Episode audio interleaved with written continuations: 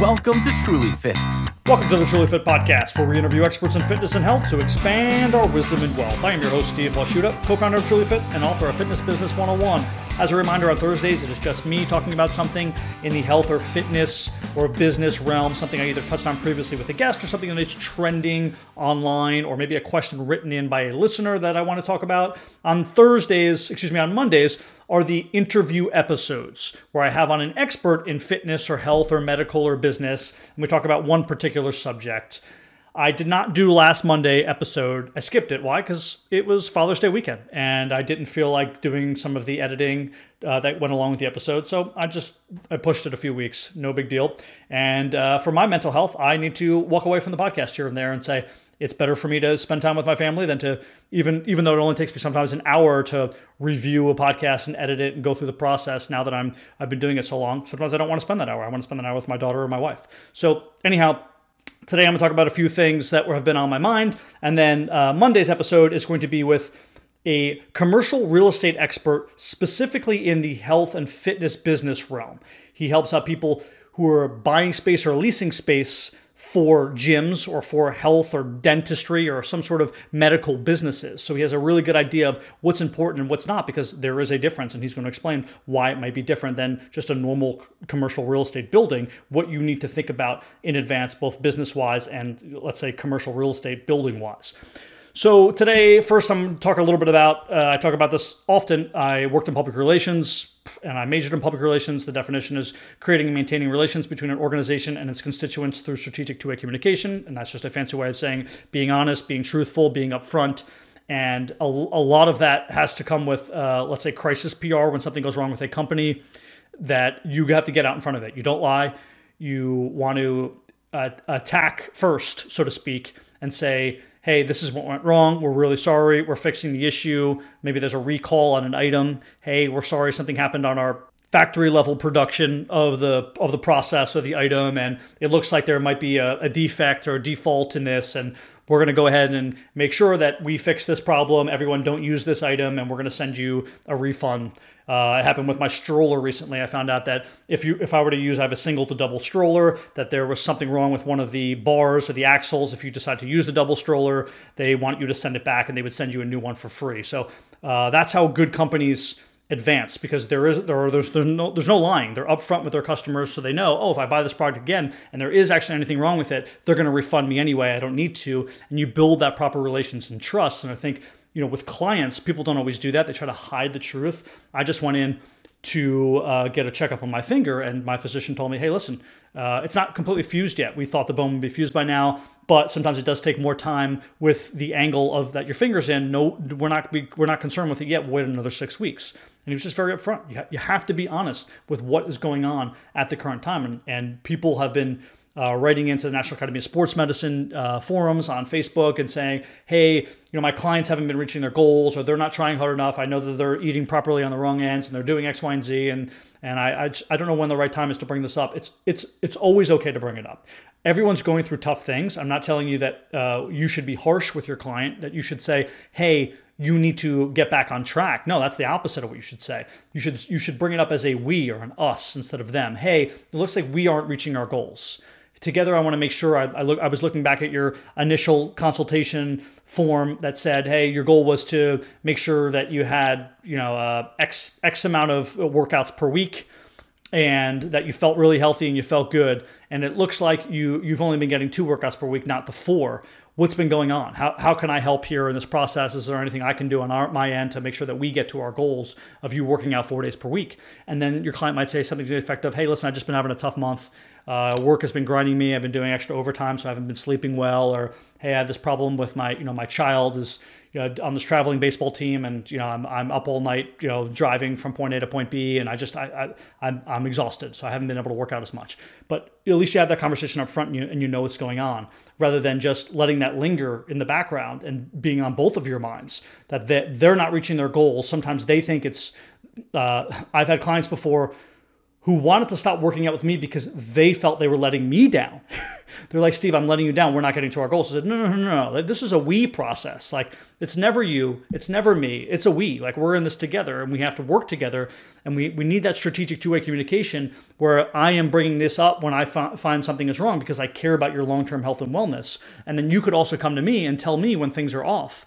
And there's an ebb and a flow. I have had, I've had clients I've worked with now for over 10 years. It's unbelievable. I can't even th- fathom it in my head, but I have. I have clients I've worked with for 11 years at this point.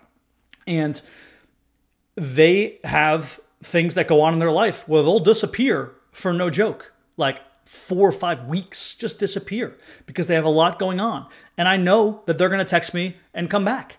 And this is somebody who, uh, this client I'm thinking of in particular, stays in really good shape all year round. So I'm not worried about it. They're doing things on their own. But as far as the the be able to book virtual training sessions, they're just very busy. They have a lot going on, so they can't always do it. Sometimes they get five or six in in a week, and sometimes they disappear for four or five weeks, and that's okay.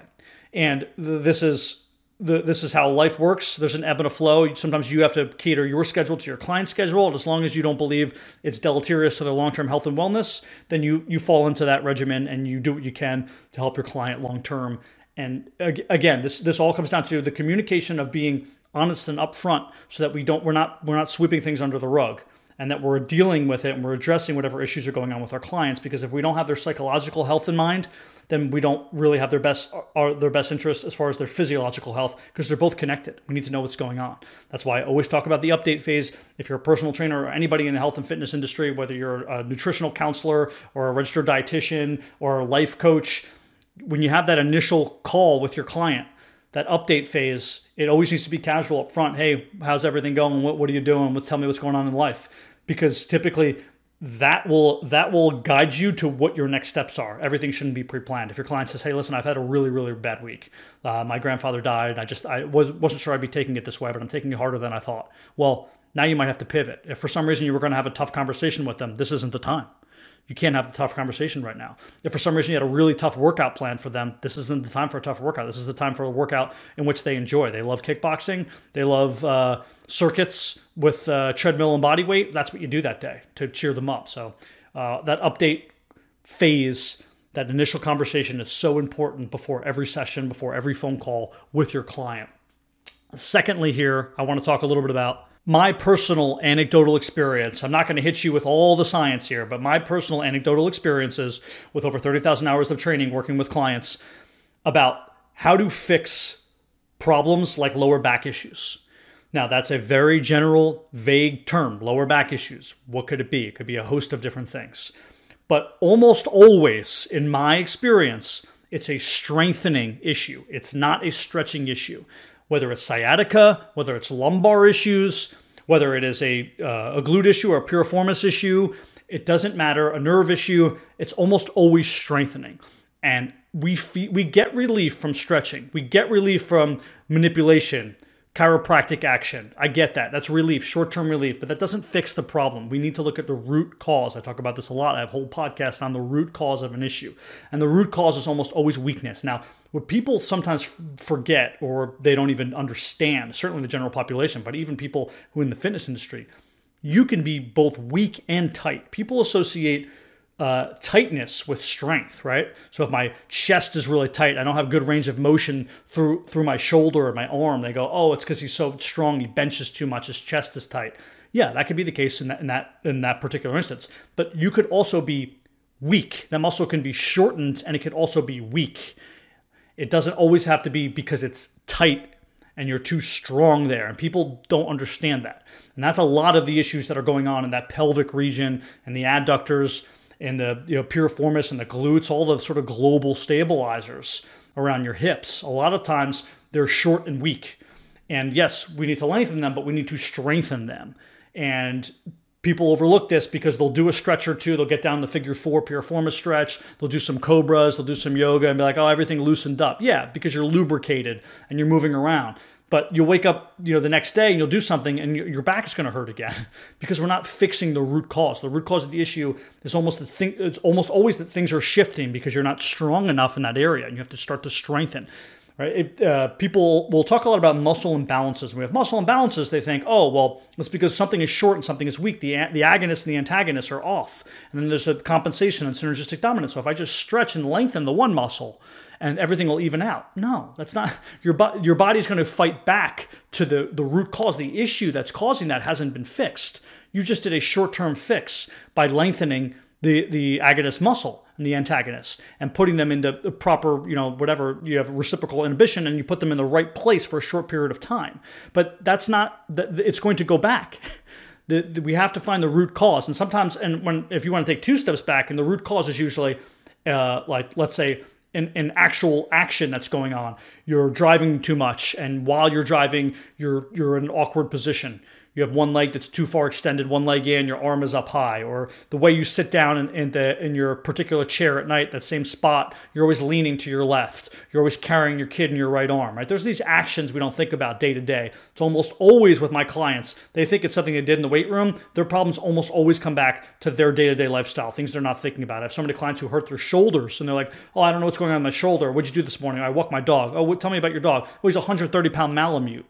Oh, does he listen to you? No, he pulls me the whole time. Oh, what, what, what arm do you walk him with? My right arm. What, what shoulder hurts? Okay. Do you think it's your 130 pound Malamute yanking at your arm every morning? Or do you think it's the 20 minutes of um, shoulder exercises you did last week? So we have to we have to remind our clients it's usually the day to day stuff.